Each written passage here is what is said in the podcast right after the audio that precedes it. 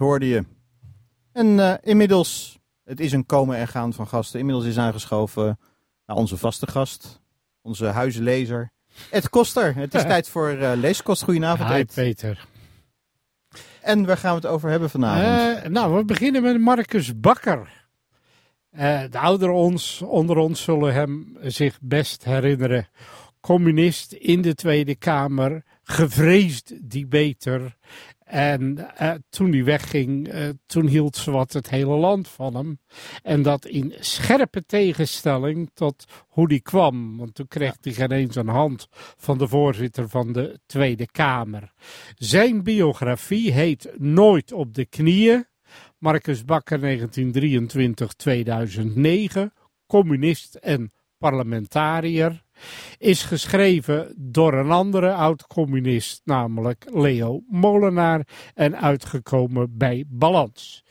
Het is een lijvig boek. Uh, het begint inderdaad met Marcus als geheide Stalinist, als vertrouweling van Paul de Groot. En die zich dan rotschrikt als Khrushchev in 1956 vertelt wat Stalin allemaal fout gedaan heeft. Ja, Gruwelijke het, uh, misdaden. Ja. En toen Bakker hiervan vernam, zou hij gezegd hebben, geschokt. Het is alsof je van je vader hoort dat hij in plaats van een fatsoenlijke kerel een hoerenloper is. Ja. Nou ja, het fundament valt een beetje weg ja, dat van viel alles waar heel erg gelooft weg. natuurlijk. En Ja. dat zie je dan ook met zijn twijfels in 1956 als we Hongarije krijgen. Ja. En, maar bij de Praagse lente is het heel duidelijk. Dan kiest hij partij tegen de Sovjet-Unie. Ja. En dat doet hij naderhand ook met de opstand in Polen. En hij heeft natuurlijk alles mee nog gemaakt. Ja. Ook Gorbachev met zijn glasnost en zijn perestroika. Ja, en die Chine het Chinese communisme, dat, dat, eh, dat zakte voor hem natuurlijk ook een beetje Ja. door, door de bodem heen. En dan krijg je inderdaad dat onder Gorbachev bekend wordt dat de moord in het Poolse.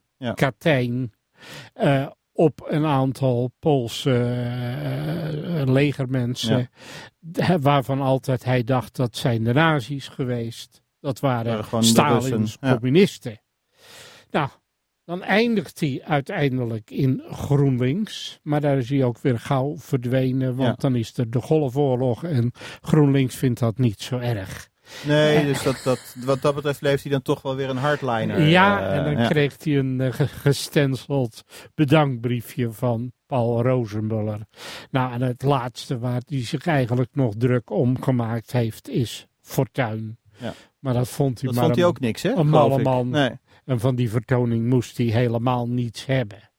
Nou, die hele evolutie van deze man is tot in het detail, soms wel eens te gedetailleerd, eh, in dit boek samengevat. Maar ja, het is wel een heel stuk van onze vaderlandse geschiedenis. Nou ja, nou, ook Want een, een- ook klopt. natuurlijk mensen als Den Uil van Acht, eh, ze komen er allemaal in Ja, voor. het zat wel in diezelfde tijd, al stond hij ook wel weer aan, aan, de, aan de zijlijn dan een beetje natuurlijk. Maar eh, het, het was voor het Nederlandse begrip denk ik een markant figuur. Ja, hij heeft zelfs een zaal vernoemd naar hem gekregen in de Tweede Kamer.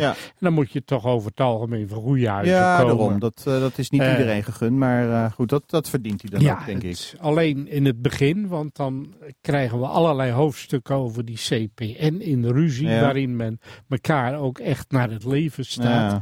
Wel erg gedetailleerd. En als je dan toch niet al die achtergronden kent, was zelfs voor mij een beetje moeilijk om te lezen. Maar nou, dat is Maar een goed, een detail. detail. en anders slaan we die gewoon over. Ja,